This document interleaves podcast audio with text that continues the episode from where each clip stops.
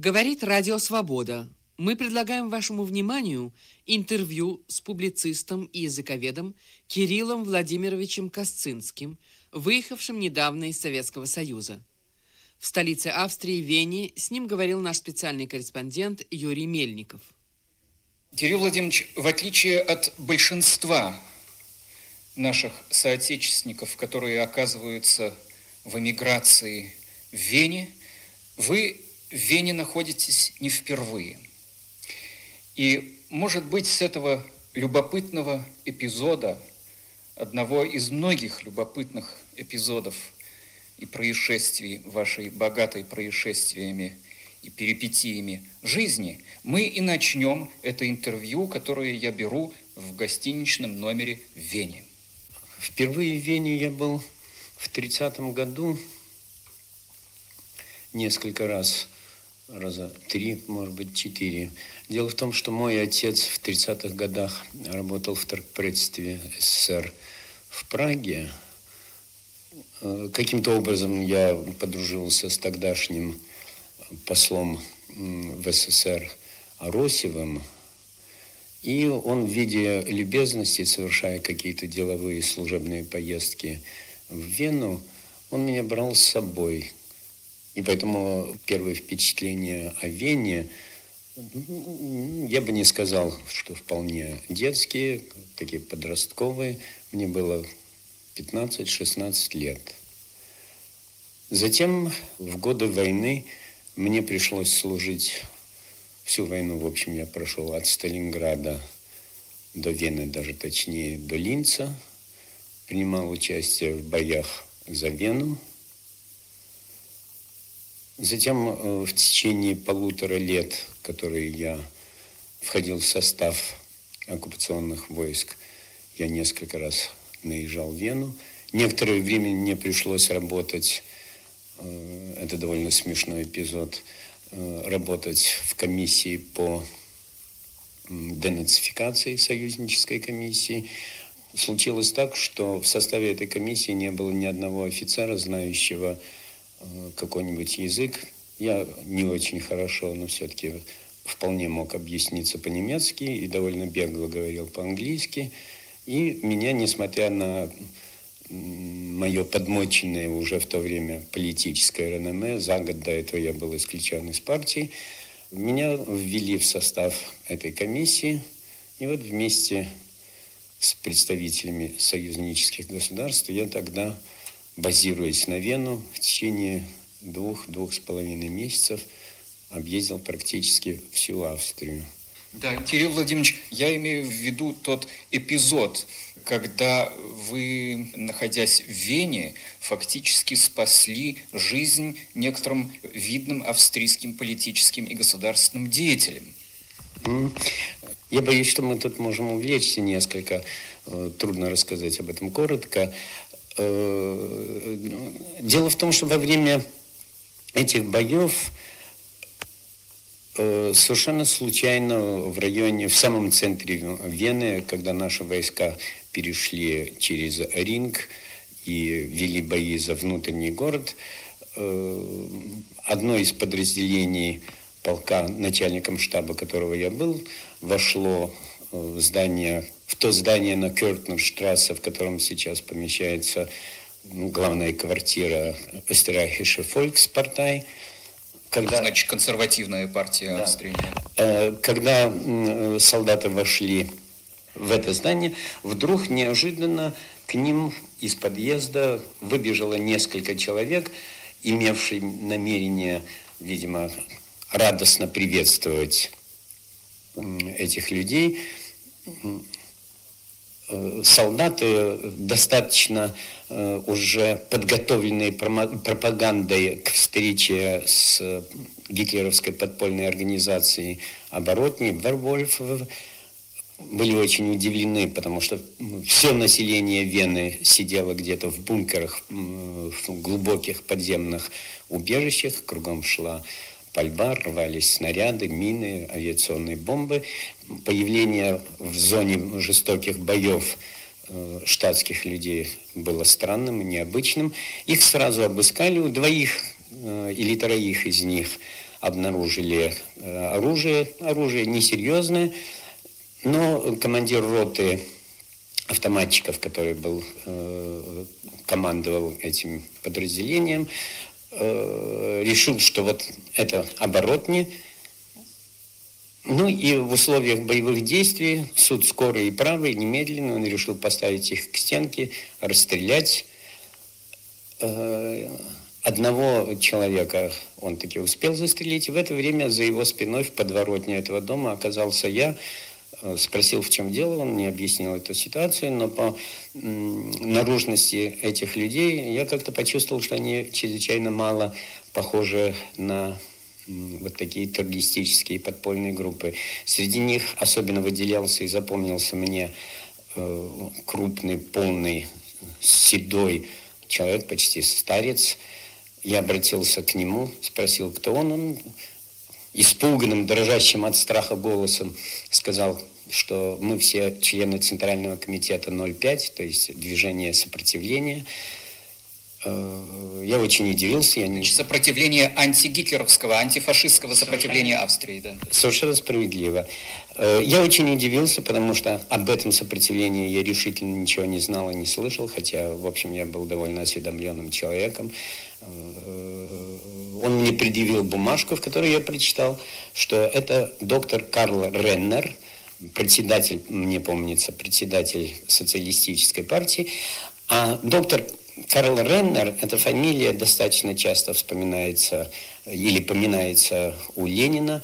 Эта фамилия сразу вставилась в обойму вместе с именами социал-демократов, таких как Эдуард Бернштейн, как э, Виктор Адлер, Каутский. Э, я немедленно э, отправил их в ту квартиру, где, оказывается, в это время заседал Центральный комитет сопротивления – выяснил подробно имена и обстоятельства, понял, что это очень серьезно, доложил по командованию. Э, и позднее, да, узнал фамилии всех присутствующих людей. И мне отчетливо запомнились Карл Реннер, который позднее стал первым канцлером, а затем президентом независимой Австрии, э, доктор Раб, который позднее был также канцлером, и Шерф. А происходило это собрание на квартире тогдашнего секретаря Коммунистической партии Австрии Фюрнберга. Через несколько часов их э, увезли в штаб фронта Третьего Украинского фронта к э, генерал-полковнику Желтову. Это событие произошло, по-моему, в последний день боев за Вену, 11 или 12 апреля. А если мне не изменяет память, 21 э, или 22 апреля все эти люди вошли в состав Временного австрийского правительства.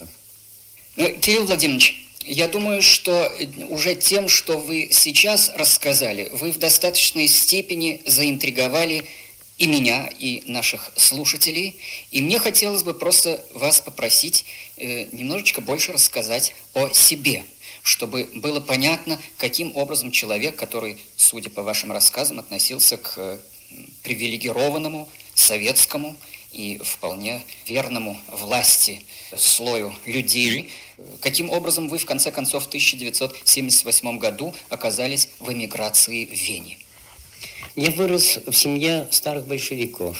Мой отец был членом партии, правда, с перерывом с пятого года. Э, после седьмого года он отошел от партии. Он активный участник Октябрьского переворота. Э, мать э, моя вступила в партию в семнадцатом году, и я вырос с марксистско-ленинскими идеями, э, так сказать, впитанными вместе с материнским молоком. Произошло таким образом, что из-за старых э, партийных связей отца через все мое детство, как э, знакомые по дому люди, прошло много крупных деятелей партии. Я до сих пор помню э, последний, скажем, визит к нам домой в Ленинграде э, Николая Ивановича Бухарина, вероятно, последний раз это было года за три, за четыре до его конца, до его ареста. Помню других крупных. Вам было сколько лет тогда? Тогда мне было уже лет 19, я уже служил в армии, учился в военном училище, и вот как-то придя домой в порядке увольнения, я застал э, Николая Ивановича у нас. Это был, по-моему, 34 год. Именно потому, что я вырос в такой семье, я прошел стандартный э, путь. Пионеры, комсомол. Э, в юности я был не очень путевым человеком, мальчишкой, не нашедшим, долго не могшим найти себе применение. Поэтому я пошел в армию, поступил э, в военное училище, окончил его, окончил затем военную академию. И в 1942 году я оказался э, после окончания академии на фронте. Э, работал я в разведывательных органах, в разведотделах армейского типа, во фронте, в полку, поскольку у меня постоянные были конфликты с командованием из-за ершистого моего характера. Э, в сорок втором году логически совершенно я вступил в партию глубоко убежденным э, человеком. Хотя у меня еще раньше, где-то в 1937 году, в особенности во время так называемых больших процессов, больших чисток, у меня стали возникать какие-то сомнения – в точности и в правильности политики партии. Э, меня удивляли массовые аресты, которые заставляли меня думать. Меня совершенно потряс в свое время э, союз с Германией, который я не мог ни понять, ни принять с фашистской Германией, я имею в виду. Поэтому внутренние какие-то противоречия с системой начались у меня какие-то сомнения в точности э, генеральной линии партии начали возникать у меня довольно давно, в возрасте 20, 21, 22 лет они уже как-то оформились. Простите, что перебью. Вы упомянули, что э, ваша семья была знакома с Бухарином, вы сами видели молодым человеком Бухарина э, у вас дома. Вот меня интересует, что вы думали, когда судили Бухарина? и он сознавался во всяких смертных грехах. В это время я не мог это понять, так сказать, э, коркой, э, сознанием. Но в это время э, я все еще был, в общем, убежденным коммунистом, хотя еще и не был членом партии. И пытаясь как-то осмыслить происходившее, я тогда предпринял задумал какой-то большой роман, который многозначительно и неинтересно назывался «Коррозия», «Ржавчина». Роман, в котором мне хотелось объяснить психологические какие-то ходы, которые привели этих твердокаменных большевиков, ленинцев, Бухарин, наш Бухарчик, по выражению Сталина, любимец партии в роли изменников, э, фашистского шпиона, диверсанта, все что угодно, это настолько не вмещалось в сознание, что э, я пытался вот осознать это, понять это э, вот таким литературным путем. Роман этот так и не кончился, но в этом романе? Что вы хотели, собственно говоря, показать? Э, почему именно Бухарин и э, другие оказались предателями? Или почему, невзирая на то, что эти люди, конечно же, не предатели, партия должна была их все-таки судить? Или э, в чем был замысел вашего романа? Я тогда еще не дорос до понимания того, что они были совершенно невиновны. Я пытался в этом романе показать, как путем каких психологических внутренних процессов произошло это внутреннее идеологическое и нравственное разложение. Отсюда и название коррозия, ржавчина. Понятно. Значит, те сомнения 30-х э, годов были сметены э, войной. 41 год, нападение Гитлера на страну. В 42 году вы на фронте уже, да. да, и вступаете в партию. Это все понятно и логично. Теперь прошу вас продолжить, я вас перебил. Дальше произошло, вероятно, э, дальнейшее, вероятно, совершенно логично. Я мыслил большевистскими категориями. И когда где-то в 1944 году, в период какого-то фронтового затишья, э, было это на границах Бессарабии, мне поручили выступить с докладом на такой теоретической конференции на тему теории и тактика партии в вопросах борьбы, в вопросах войны и мира, я подготовил небольшой доклад, в котором поставил целые э, три проблемы, которые меня очень волновали в это время. И, пожалуй, центральной из них была позиция коммунистических партий Англии и Франции с началом Второй мировой войны в 1939 году, когда обе эти партии, механически перенеся ленинский лозунг 14 года о поражении своих правительств, э, заняли пораженческую позицию, чем в какой-то мере сейчас трудно судить, в какой именно, но в какой-то мере, несомненно, ослабили сопротивляемость этих обеих стран гитлеровскому нашествию, гитлеровскому вермахту. Мне в 1939 году уже была непонятна эта позиция, потому что было совершенно ясно, что гитлеризм представляет собой угрозу для всего человечества, и совершенно очевидно, что независимо от каких-то дипломатических, внешнеполитических ходов советского правительства, коммунистические партии Запада, исходя даже из ленинской установки относительно того, что определяющим фактором в позиции в отношении коммунистических партий к войне должно было бы быть решение вопроса, победа какой из двух воюющих группировок окажется наименьшим злом для пролетариата данной страны и для международного пролетариата в целом, Э, было уже совершенно очевидно, что э, компартии этих стран должны были бы поддерживать свои правительства. Но когда после этого меня привлекли к партийной ответственности, то э, логика партийных э, работников, политработников армейских... Привлекли к ответственности за что? За этот доклад? За, совершенно верно, за антипартийный характер этого доклада. И логика их была такая. Позиция Компартии определялась Коминтерном. Кто руководил Коминтерном? Великий вождь, великий учитель, товарищ Сталин. Если коммунистические партии Англии и Франции совершили ошибку, то они совершили эту ошибку по указаниям Коминтерна. Если Коминтерн совершил ошибку, то совершил эту ошибку по указанию товарища Сталина. Следовательно, отсюда сразу становилась э, ясная вся антипартийность этого моего выступления. Меня исключили из партии, и всю войну до самого конца я уже провел в стрелковых частях. Напомним, Радио «Свобода» передает интервью с публицистом Кириллом Косцинским, недавно уехавшим из Ленинграда за границу.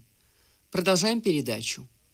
Кирилл Владимирович, о дальнейшем мы уже немножечко услышали от вас, э, вы рассказали об этих эпизодах в Вене, э, вы сказали, что принимали участие в работе комиссии по денацификации в Австрии. Э, как развивались события дальше?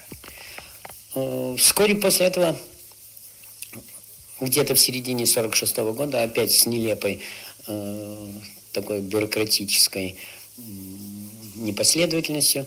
Меня вызвали в ЦГВ, Центральную группу войск, штаб, который находился недалеко от Вены в Бадене, и предложили мне поступить э, в высшую военно-дипломатическую школу. Э, я поднял насмех э, офицеров, которые полковника, нет, генерала, который приехал с этой целью из Москвы, из генерального штаба, довольно невежливо сказав ему, что он невнимательно посмотрел мое дело, не заметив, что я исключен из партии. Он меня успокоил, что это не имеет никакого отношения к делу. Я хорошо воевал. Уже после исключения из партии я был несколько раз награжден правительственными наградами, орденами. Э, поезжайте, пожалуйста, к себе на место, работайте, мы вас вызовем, вы поедете в эту школу. Я вернулся э, к себе в полк. Мы стояли тогда в Самбателе в Венгрии. И через две недели пришел приказ о моей демобилизации. Был, вероятно, сентябрь 46 -го года. Я был очень рад этому, потому что я устал от армии, мне тяжело было работать в дикой бюрократической армейской э, нелепой системе. Я давно мечтал заняться литературной работой. Я демобилизовался и стал заниматься профессиональной литературной деятельностью. Каковой и продолжал заниматься до 60-го года с большим или меньшим успехом. Вышло у меня несколько книг, вышло э, собственных оригинальных книг, вышло, которые прошли, в общем, довольно незамеченные. Вышло несколько переводов. Книг какого рода? Это были э, очерки, эссе, которые называть мне не хочется, они достаточно плохи, во всяком случае, с сегодняшней моей оценки.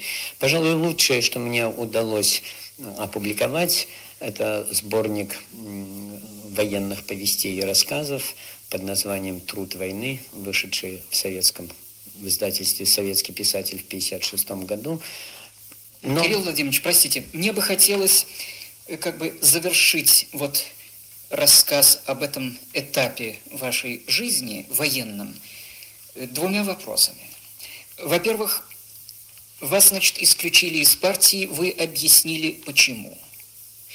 Сложилось ли впечатление от этого эпизода, от этого решения, от этого, ведь э, с вашей точки зрения, наверное, несправедливого решения, вместе с более ранними вашими сомнениями, о которых вы говорили, сомнениями, связанными с политикой партии в 1937-1938 году, большими чистками прочее, и прочее, сложилось ли это уже в какое-то критическое в отношении партии и идеологии э, такой синдром? Или от этого вы были еще далеки? Строго говоря, этот процесс развивался очень постепенно. Я отчетливо понял, даже не понял, а у меня создалось ощущение, что Сталин – это не та фигура, которая правильно, надлежащим образом продолжает ту политику, которую начал вести Ленин, и что вот если бы э, был жив Ленин, то все шло совершенно иначе.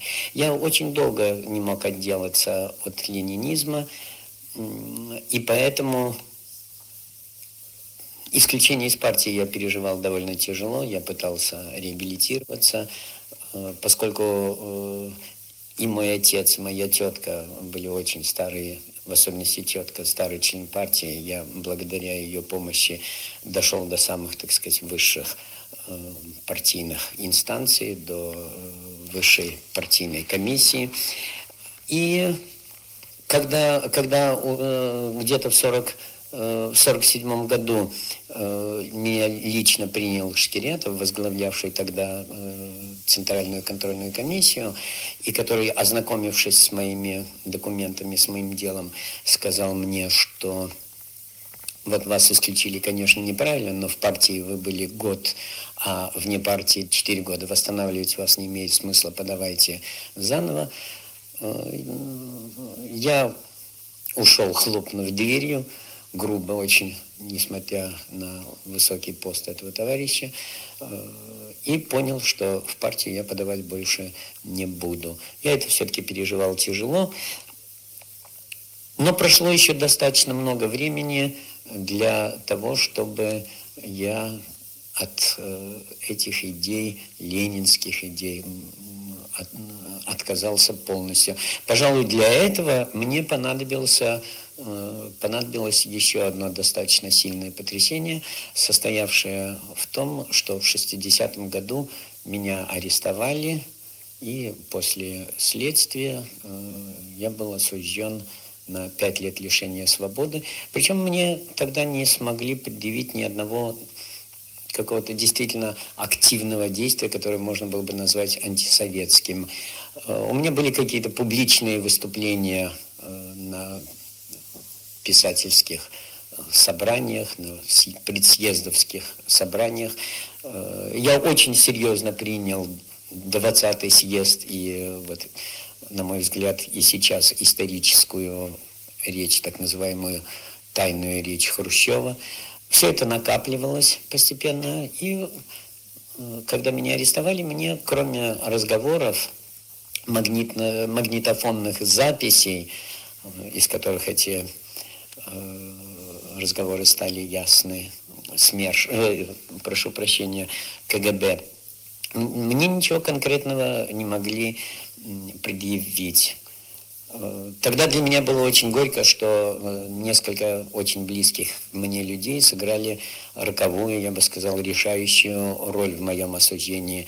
К ним я могу отнести вот э, ныне процветающего, недавно награжденного каким-то орденом в связи с 50-летием процветающего писателя Валентина Пикуля, классика и любимца советского обывателя, моего очень близкого друга Севера Гонцовского, работающего в области научной фантастики, и целого ряда других людей, ну, которые давали показания такого типа. Случайно называть мне их не хочется.